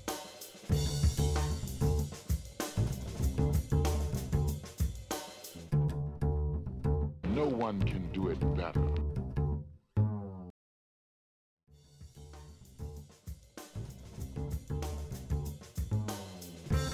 Welcome back, Crypt Keepers. Okay, so in the book I wrote uh, almost 20 years ago, Aliens and the Antichrist, and then I rewrote it again. Second edition is called Christian UFOlogy. Um, so all of those prophecies of Daniel, basically, they're regional, and he's actually telling you these these animals, you know, the Grecian Empire. He's telling you where the Antichrist is going to come from. That's what these prophecies are for. Okay. Right. And they also intersect with Revelation. John wrote Revelation, which is the New Testament version of the book of Daniel, basically. Okay. Pretty close to it. He talk about a lot of the same things, but he talks about the Grecian Empire.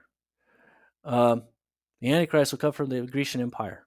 And there was a type of Antichrist that came from that. The Antichrist has been trying to get into this world, and he keeps trying and keeps trying and keeps trying. Um, there were types of antichrists. Hitler, he was an antichrist type, and the Bible literally says there's more than one. Okay, it uses the word "s" there, right? There's antichrists, right? And so Antiochus Epiphanes, he was an antichrist. Hitler was an antichrist, right? He's the most recent one that we could kind of like point to. Okay. Um, these guys, you know, anyway, um, he narrows it down. First, he starts with the Babylonian Empire, then he goes to the Grecian Empire, then he goes to the Roman Empire, and these all intersect, right? Except not exactly. Like the the, the Grecian Empire is over here to the east, the Roman Empire is over here, right? And they only intersect on a couple of countries, right? right. So he's literally narrowing down with each of these prophecies. He's going to be from from the one of these four kings of the Grecian Empire, you know, it's coming out of that. Okay. Oh, it's going to come out of the Roman Empire, one of those 10 kings, right? None of them are America. You know, this is all around the Mediterranean. And the area that he narrows down is either Syria or Lebanon, right around there. And it's called the small horn in uh, in Revelation. So it might be it might be Lebanon, but both of them are kind of relatively small countries. Yeah uh, compared to the countries around them. Uh, but Isaiah kind of nails it too. He says he refers to him as the Assyrian. He literally calls the Antichrist the Assyrian. So we could kind of bet that he's going to come from that country. And what do we see in there now? You you got uh, ISIS operating out of that country. Mm-hmm. They have a stronghold and they're connected with Iran. Mm-hmm. Where's all the hotbed stuff going on right now? Right? Right. Yeah. Terrorism isn't going away. It's only going to get more severe. And then you got this very weird uh people literally sympathizing with terrorists. Yeah. And I, I I don't comprehend it. I can't grasp it. But the only explanation to that I could really think is that this has to be something to do with the Antichrist. His power is so strong here now. It's almost like Sauron, right? How it's just growing. It's this darkness. It's just growing, right? It's spreading. And these people that you wouldn't expect start acting in, eh, eh, you know, defending people that you wouldn't understand. It's like, I don't get it. And uh, I do think, yeah. though, that there's eh, part of the problem with all of the stuff going on in, in Israel right now is that people don't believe what they hear. Um, or, yeah. or they believe false things that yeah. they hear. Yeah. Um, and I hear people say that uh, they're killing kids, both sides, and nobody can be okay with that. But you have to defend yourself too. Yeah. It's pretty hard to go to war with somebody who has zero respect for any kind of laws of war. Yeah. And yeah. Yeah. Human shields is the lowest of the low. Right. How do you fight that without casualties? How? Yeah.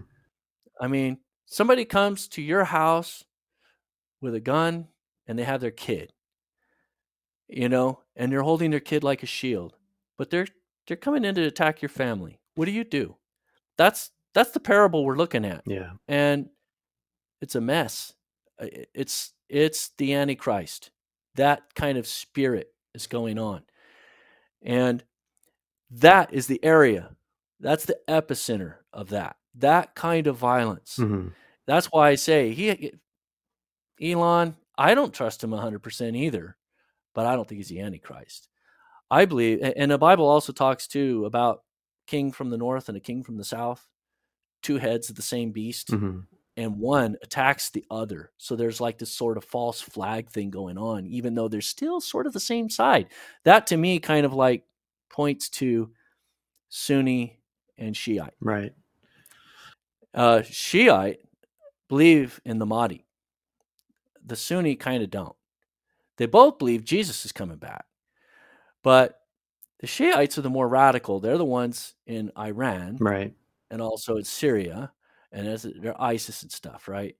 Uh, and then there's all these hybrids that are kind of a mishmash, you know. But generally speaking, when it comes to those end time prophecies, that's the Shiite. And they're all into that. And they're waiting for this Mahdi. And their book talks about this character called the Dajjal, who's supposed to be this really easy to identify dude who's got this eye kind of popped out like a grape. it, it says that and and that uh, this dude from the north, their savior, their Mahdi, is going to take this dude from the south out. So it sounds like these two Muslim factions going to war against each other, and it literally says it's talking about Egypt. Where's Gaza? It's on the border, right, right there. Mm-hmm. You know, I, I think we're very close, honestly, because all of this hotbed of activity is going on right now, and it's going to keep going. It's not going to simmer down.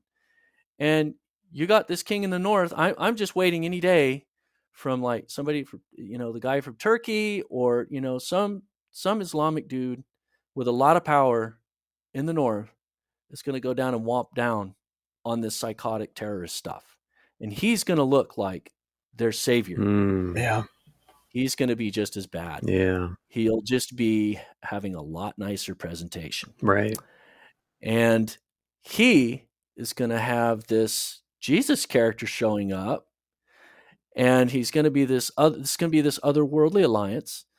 Uh, the Bible actually talks about battles in the heavens, right? In the end times, this is going to be some crazy stuff. Yeah, we're already seeing it now. You know, UAPs. Now they got another word for UFO, right. just to try to make it legit, so you don't sound like you're stupid.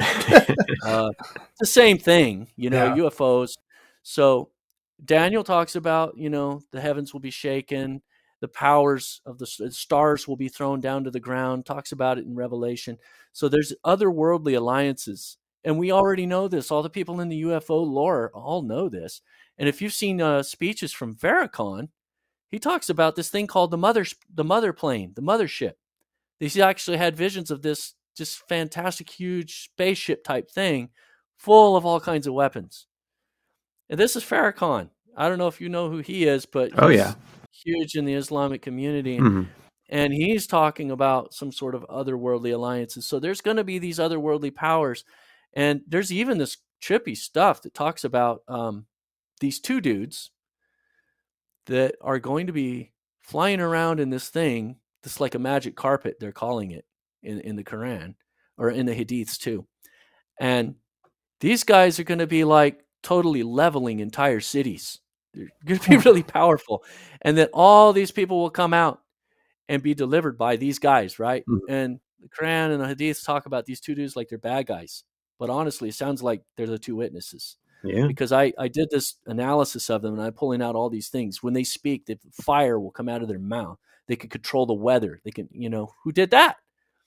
Uh, Elijah did that, right? So the two witnesses are, you know, Elijah and Moses. Right? Because Elijah was taken away; he never physically died. Right.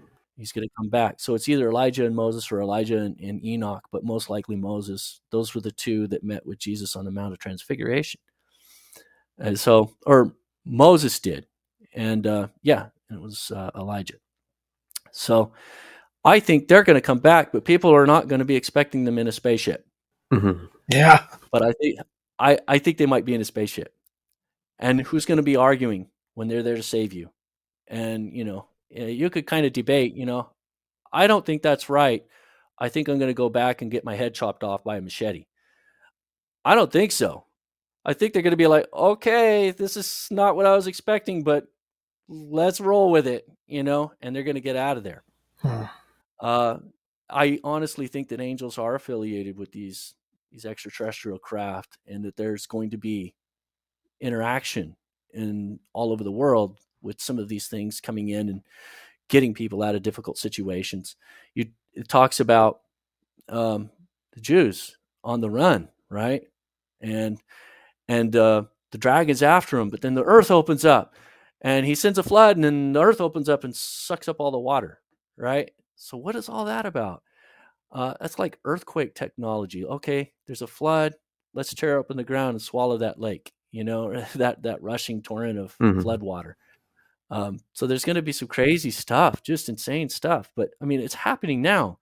Euphrates is drying up. Did you read about Yeah. that? Yeah. It's crazy. Yeah, I mean, all, all this stuff. Well, Um, yeah. So, where do you stand then on Project Bluebeam, where the powers that be are going to create this false return of Jesus in order to unite everybody in the world? Which I I, I know that sounds weird. I, I see you looking like No, oh, I've heard that's- but uh, I've heard it. I actually know about the technology. okay. Uh, I, I heard it from a colonel like 20 years ago. Oh, can you tell us about it, or can you not? Uh, he said back then they had technology that they could make it look like Jesus or Muhammad are walking across the desert. Wow. They could shoot it from a satellite. Hmm. Uh, so, yes, I think it's possible, but I think that there really will be an otherworldly being coming here. sure. if they sure. could pull off the real thing, it might even freak out the people that have all this fake stuff set up. They'd be like, "Whoa," you know.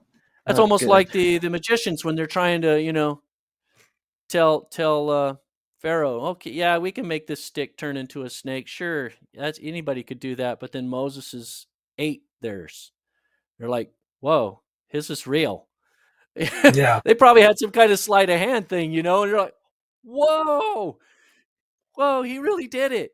So, you know, there really is a planet out there, and there really is this person that's going to look like Jesus. He may even have a lot of authority. He may be king of some planet out there, a very powerful dude. And he could show up here and he could pretend that he's Jesus, but he won't be. And here's the weird thing the real Jesus, he does have a throne, and he is out there on this glorified planet, and he is ruling and reigning. So it will be so close to the truth. Everything in your gut will say, I know there's something right about this. Mhm. Because those are the best lies, the ones that are 95% true.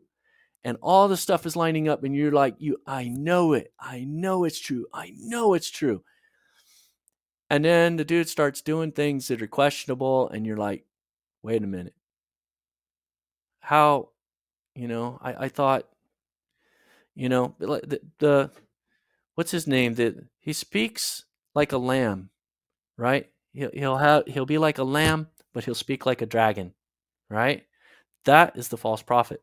Okay. Somebody that will show up and he'll be like so glorious, so so amazing just to look at him. You'd be totally enamored. He talks. He's got this like parable way of talking about him, the mystical and just amazing way to speak and to hold a crowd. And yet the things that he's saying are going to end up becoming extremely violent.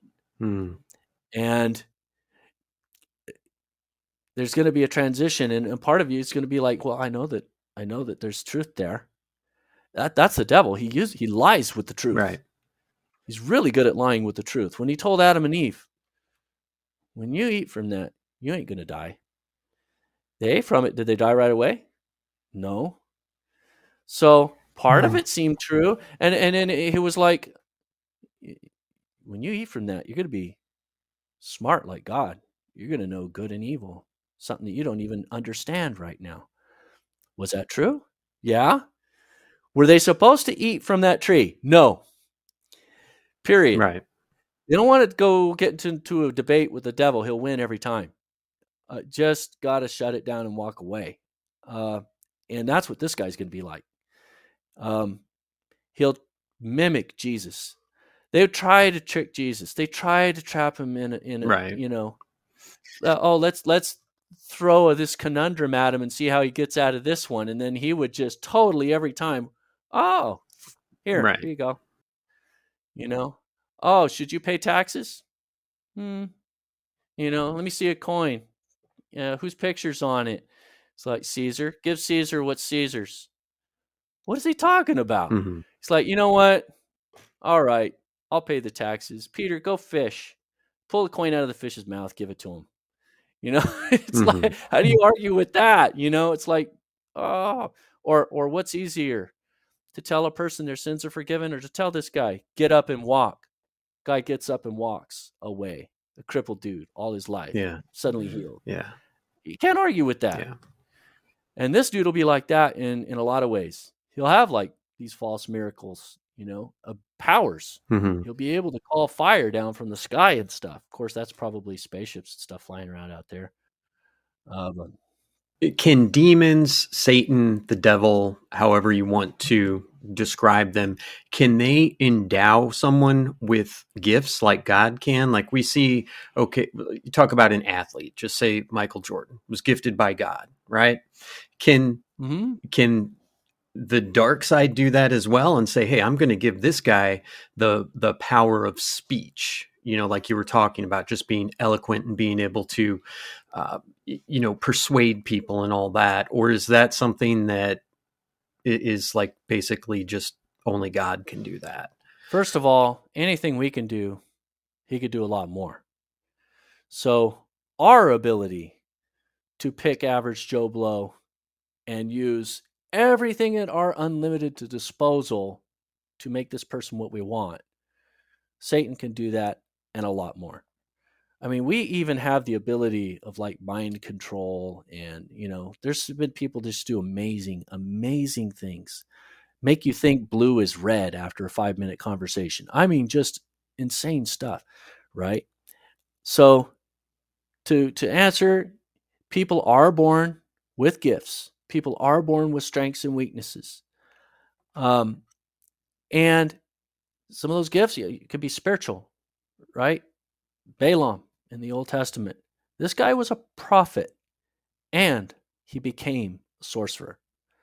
He used a God given ability to curse Israel. He tried, he wanted to. They paid him to go curse Israel. And it says the gods listened to him. So he literally had the ability to call down curses on people and their lives would just destroy mm-hmm. because he had power. He had supernatural power and it was a God given gift. I say it was a God given gift because God used him. He was going to go curse Israel and then God showed up talking to his donkey and all kind of crazy stuff and almost killed him. The angel was there with a sword and his donkey saved his life. And then the God allowed the donkey to speak to him and said, Why are you beating me? I just saved your life from that angel standing there with a sword. And an idiots arguing with a donkey. Who argues with a donkey who just talked to you? Shrek. Does anybody see that? I mean, good grief. So he finally gets it. He gets a clue. He's like, okay, God is not happy with what I'm doing. What do you want me to do, God? And God says, I want you to go and bless Israel. So if this guy was really a sorcerer and he was doing just evil and stuff and his power was satanic, I don't think God would have done that. God would have, you know, just killed him or whatever, right? But no, God used him as a conduit of his power and he blessed Israel. And then Balaam kept taking money Uh, so that was his big crutch right there. People would pay him, and he would go and do curses and do all this bad stuff. And eventually, he died in a battle because God struck him down. God made sure he would die. And it says that in the book of Hebrews. Balaam, because of his sorceries and because of his false teachings, he went bad. So, this miraculous power, that's the difference between magic and miracles, right? Miracles is like God. Right. You know, you're just doing what God wants you to do. And then when you want to harness that power and use it for your own selfish needs, that's when it becomes corrupted. Right. Right. right. So Satan can empower that. So if you have a gifting and it's a God given gifting, Satan will try to come after you and try to convince you to use this for yourself. Gotcha. And then if he could get you to go down that road far enough, and then you're prospering from this in a bad way, and then even doing bad things, giving people bad advice and stuff. I mean, there's this lady, she's a medium, famous medium, JZ Knight, goes around, you know, giving these lectures and stuff. And when this being, Ramtha or whatever he is, possesses her, she literally grows like two inches in height. And she changes her voice and stuff. And it's very convincing that something just possessed her. And this being that possessed her convinced her to leave her husband and go marry this other guy. So right off the bat, you know, uh, if you're Christian, you know, just a basic Bible 101, 101, you know that, okay, that advice is bad. Right. You know, and her reasons for dumping her husband was just lame. if you read the book that she wrote, so there's there's all kinds of examples of this, and you get these people that they have these God given gifts, and um, you know, they're like anybody. They struggle with you know sin and trying to control it or whatever but then maybe they don't. Maybe they just throw in the towel and they just try Embrace to use their gifts. And, and, everything is a gift in, in a way. That's true. Um, just your natural intelligence is a gift right yeah, yeah. your your charisma hitler was an incredibly gifted man mm-hmm. very intelligent very persuasive and he used all of that to do incredible evil and he convinced an entire nation to go along with it until everybody was so far gone, they had no idea what they just did. And they were so ashamed of themselves. They're even still dealing with it now. I mean, that's hard. Yeah. So that that's that's intelligence, but there's other kinds of gifts that people have.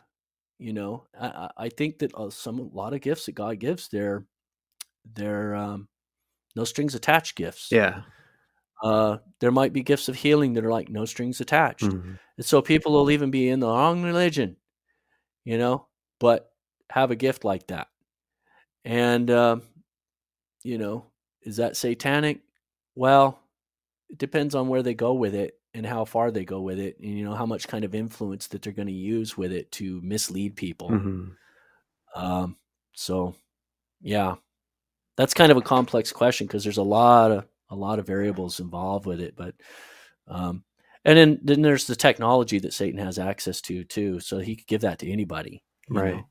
Uh, he could assign demons to follow somebody around and do things for them. Sure. Right. Or even fallen angels, so he could make somebody incredibly powerful.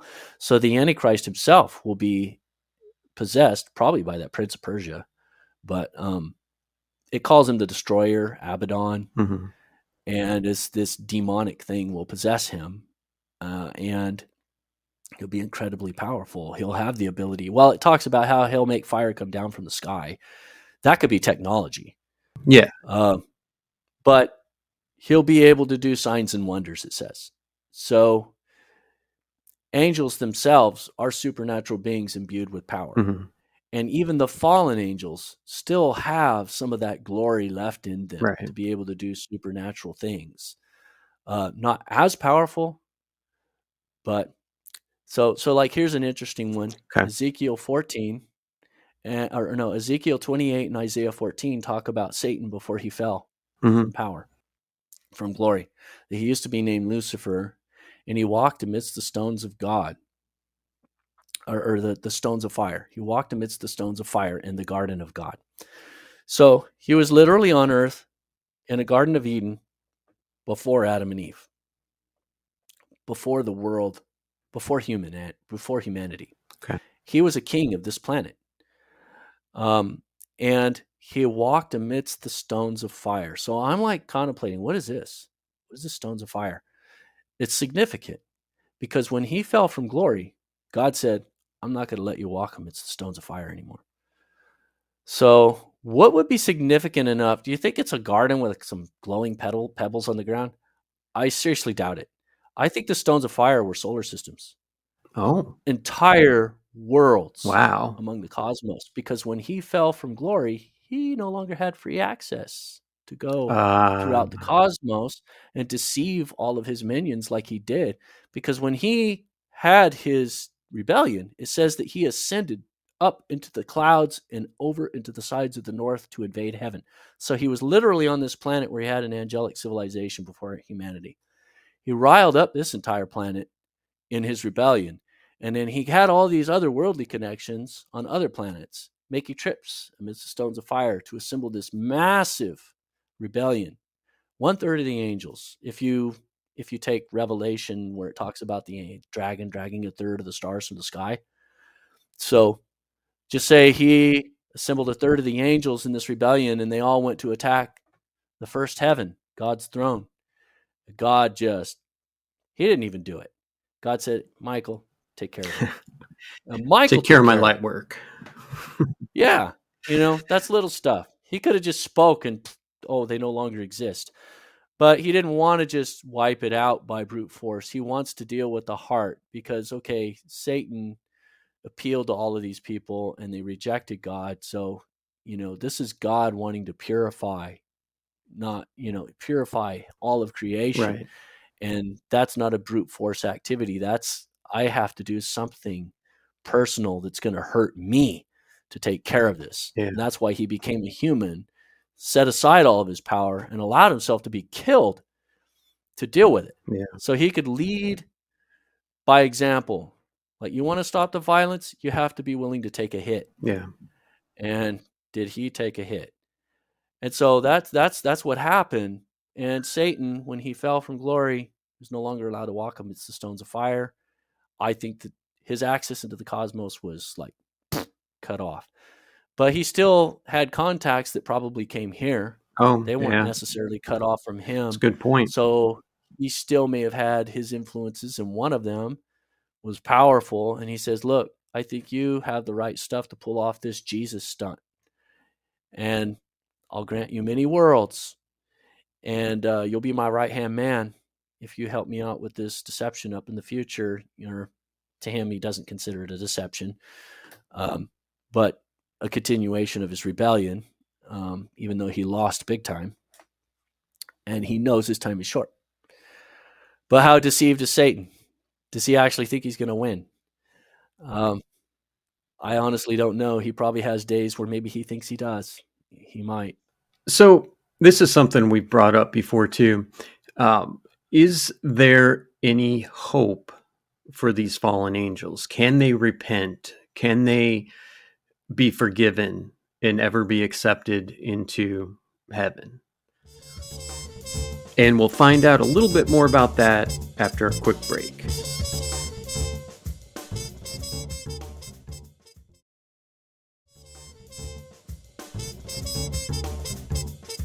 Welcome back, Crypt Keepers. Fallen Angels, I don't think so. Uh, I think they went too far. That's what our other guests have said too. There's there's no going back. They're, yeah, they're reserved in eternal chains, uh, you know, in, in, darkness, and there's a prison for them, mm-hmm. um, and they will be thrown into the lake of fire and wiped out. Um, and then, of course, there's this there's a scripture in Isaiah that talks about the Nephilim specifically, saying that they will not have a salvation, that they will not have, they will not rise again. But I think that that might have been talking about the Nephilim before the flood, um, because Nephilim, I believe that they existed in Satan's ancient kingdom too. So consider this: before humanity ever existed, um, you had Adam and Eve Satan was probably the first Adam, honestly. He probably was created like Adam, mm-hmm. and he had a wife created, Lilith. I don't know, just throw a name out there. Mm-hmm. They had children, they populated the planet.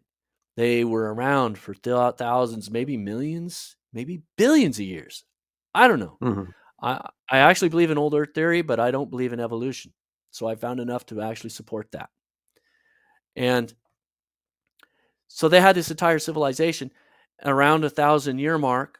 They start translating the angels. So you have this two part society. You have these beings that are like Adam and Eve, eating from the tree of life to stay alive. They're glorified. They're they're sinless beings, mm-hmm. but they can have kids. They can reproduce. They have families, big big families. I mean, imagine you don't die. Mm-hmm. You know? uh, so they lived like this for a long time and populated this planet out. And some of them started translating to angels. Lucifer translated to an angel. So he became this non reproductive being. But then, when he just got so full of himself, he started rebelling against God and convincing some of the other angels to rebel. They probably decided, let's go back and do that sex stuff again. And then they start mating with those that are like Adam and Eve, deceiving some of them. Sure. Initiate the curse back then. And that's our fossil record. That's why we have Cro-Magnon and Neanderthal, which are probably like the same species, wow. but they're mutated. The Neanderthal is the older ones, the one that got cursed with mortality and then lived for like a thousand years. Your head literally changes when you get older. Your brow gets thicker and your jaw grows out. And uh, there was a uh, this orthopol, uh, orthodontist that actually did a study on that mm-hmm. uh, of Neanderthal skulls, and he came to the conclusion that the average Neanderthal was 500 years old. Wow.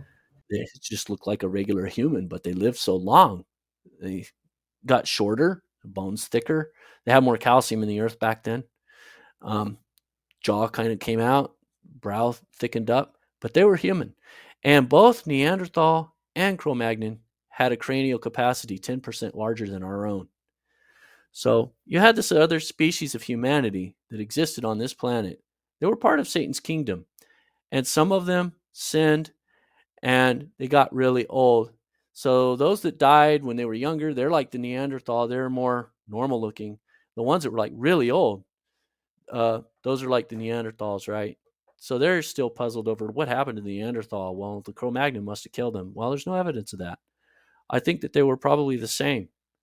Um, I think you just blew my mind with this theory. I have never heard anybody bring that up before. That's incredible. I, I, love that. Yeah, I, I talk about that in the book um, Christian Ufology, and I might have mentioned it in the Strong Delusion. But so you had this whole civilization here. They went to war against God, and then they lost right? But they had Nephilim probably on the planet back then, so they were messing around with this too. Mm-hmm. You had angels crossing with their human, their mortal counterparts, creating these Nephilim hybrid, and then monkeying around with that. But then they got totally wiped out. Earth was trashed. Um, Genesis 1 1, in the beginning, God created the heavens and the earth. That's the original creation. In Genesis 1 2, look at those Hebrew words. The earth became void and without form. The word became is an active word. It's something that happened. Mm-hmm. Void is tohu, which means a destructive act. So the, in the beginning, God created the heavens and the earth. Done. Entire universe created, earth created, everything done, existed for how many millions, maybe billions of years. And then suddenly something happened and God wiped out the planet. And it talks about the waters. So there was a flood then too. Mm-hmm. There's actually two floods in Scripture. One is in the beginning when God destroyed the earth. He destroyed Satan's kingdom and he wiped out all the survivors. There were no survivors. Done. Wiped them all out. So some of those fallen angels might have escaped the planet, uh, but the planet was done. Right. And then God created the earth. So Genesis 2, 1, verse 1, or chapter 1, verse 2 through chapter 2, verse 25, is the recreation of the earth to a habitable state. You can actually look at the words where it says he set the stars in the sky. Mm-hmm. It's actually this entire solar system got thrown into a blender and it was total darkness on this planet. And that portion of scripture in Genesis 1 and 2 is God cleaning up the mess. And there was civilizations on other planets. What you see on the moon, what you see on Mars, there were civilizations there. Those were part of Satan's kingdom. Earth wasn't his only kingdom. Mm-hmm. I even talk about the asteroid belt, which was most likely a planet. So Richard Hoagland talked about that. He called it the exploded planet hypothesis. They said that there was another planet out there called Astera, and uh, the asteroid belt they say is there because the those chunks of debris never accumulated to become a planet. So it's the failed, you know, failed accretion theory. But another theory is that there was a planet and it blew up. Yeah. And chunks of that planet hit the moon, hit the earth. There's a crater to prove it. Wiped out everything. And it and it was a cataclysm that destroyed Satan's kingdom and also hit the civilization on Mars, wiped out. It was a destruction so massive that it wiped out all life in this entire solar system. Uh, I think they even said um, one of those other planets, Jupiter or Saturn. I'm not sure which one. Um, Jupiter's a gas giant, I think, right? But um, if there was a maybe Venus, okay, look at Venus. Did you know? Okay, here's the sun, right? And Venus is going around the sun like this, right? Mm-hmm. And you've seen the the ring around, or the the ring around Saturn, right? I'm talking about Saturn. Mm-hmm. Now, when a planet is going around uh, the sun, you would think the ring on Saturn would be like this, right? If it's spinning like this, that that ring is going to be aligned like this, pointing to the sun, right? Mm-hmm. It's not. It's perpendicular. Hmm if the sun is right here, the ring is like sideways, like this, mm-hmm. going around the sun like that. Hmm. Something literally spun it 90 degrees. Yeah. Something had to hit that planet so hard that it went 90 degrees. And now that ring, it, it's going around like this when the sun's over here. It's perpendicular. It's really weird. That is weird. So people have noted that uh, ring around Saturn just being totally counterintuitive. Um, but yeah, the, the, entire solar system was wiped out in that in that uh, destruction, and then God recreated everything to a habitable state. And there's so many words that talk about that in Scripture. It's all over the place, really subtle. Like when He told Adam and Eve, "Go and replenish the earth." Replenish? Why would you say replenish? Yeah. Are you saying that there was something here before? Yes.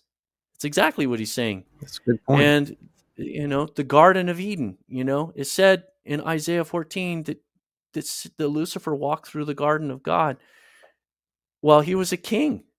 He he had to have subjects, right? I mean, he he ruled this planet and then his entire kingdom got wiped out. You're not going to be a king by yourself. You have all these subjects and stuff. So you got this right. entire kingdom, and it got wiped out. Talks about in Jeremiah too, the destruction. Right? There were no survivors in that. Mm-hmm. And then God recreated the planet, and then He recreated the Garden of Eden. And you always wonder, like, why did God let Satan go into the Garden of Eden? Why did He let that snake? Why did He let him go and manipulate that snake to talk to Adam? It's because this was His world. He lived here to begin with. And the significance of this planet, it's more than just okay. God created humanity in His image, right? You know, God's going to put His His uh, capital here. Why? It's because this is where the rebellion started. That's what makes this planet significant in all of the cosmos. Why are all these beings coming here? Why would God become a human being, the creator of all creation? Why would he come to this planet? To initiate his strike back, his counterstrike to the rebellion in the cosmos and all creation since ancient times, since before humanity existed. It's because the rebellion started here. So he came here at the epicenter of the rebellion, became a human being, died on the cross, defeated Satan on his own turf, and then he's going to come back again in the Battle of Armageddon. He's going to kick his ass, pardon the language, and then he's going to bring his capital and he's going to move it here and plant it on this earth and grace us with that level of glory and honor because we went through a lot. You know, this planet's been through a lot. I mean, Satan started his rebellion here, God's ending it here, and then he's going to end it with a cherry on top by putting his capital here. So it's really totally kind of a cool story when you see the huge picture of it. Yeah, that that seems like a great place to wrap it up for tonight. We we're running up on about two hours here. Um, is there any final thoughts that you want to wrap things up with, and you can tell people again where they can find your stuff? Uh, okay. Uh, yeah, I mean, I'm always open to emails. People can email me. Jay Milor. It's the same as my last name, just a J, J Milor at yahoo.com. And uh, my email's on my website. So I just put myself out there. Anybody wants to, you know, ping me about anything. Uh, I give my books away for free. If somebody wants to give me a free, um, you know, if somebody wants to give me um, a review on Amazon, you know, honor system, I'll email you copies of my books, whatever ones you want to hmm. give me a review. I, you know, hopefully you get it, get that out of it. And, uh, but, uh, you know, the point is, you know, sharing the message, right? Uh, preparing Christians for what's coming and getting people who are on the fence or maybe don't know that the Bible is so magnificently mysterious and has so many things in it that they probably just didn't even imagine it. Um, there's something there for you, you know. There's a God actually who loves you, and that's that's just the best message of all, you know that God actually loves us. There's a, there's a reason we were created. You know, it, it's not just an accident, right? And so that message is always there. And uh, I'm, I'm just open to anybody who wants to talk about it. Awesome. Well, we didn't get to a lot of the stuff I thought we were going to get to. So we'd love to have you back on sometime if you'd be open to that. Oh, yeah. Yeah, even after all this, it feels like we've barely scratched the surface. I know. Oh, yeah. Compile a list of questions. Yeah. Because uh, normally I come in, I have a, I have some questions. They ask me for some questions, and I submit some questions. And I had some stuff on the side here, but I kind of remember enough of the content to just kind of go off the cuff sometimes. So. That's all we've got for you tonight on Cryptique. Ryan, tell them what they need to know. Share, rate, subscribe, whatever you want to do to interact with us to help show the algorithm that this is a decent show and more people should hear it or see it depending on how you're viewing it or listening. And you can get in touch with us as always with your recommendations or suggestions or critiques of Cryptique at cryptiquepodcast at gmail.com. And remember, the appearance of UFOs challenges us to expand our understanding of God's creation and consider the possibility of life beyond our planet. It doesn't diminish the divine, it expands our perceptions of the Creator's vastness. Good evening, Crypt Keepers. Boom. Boom.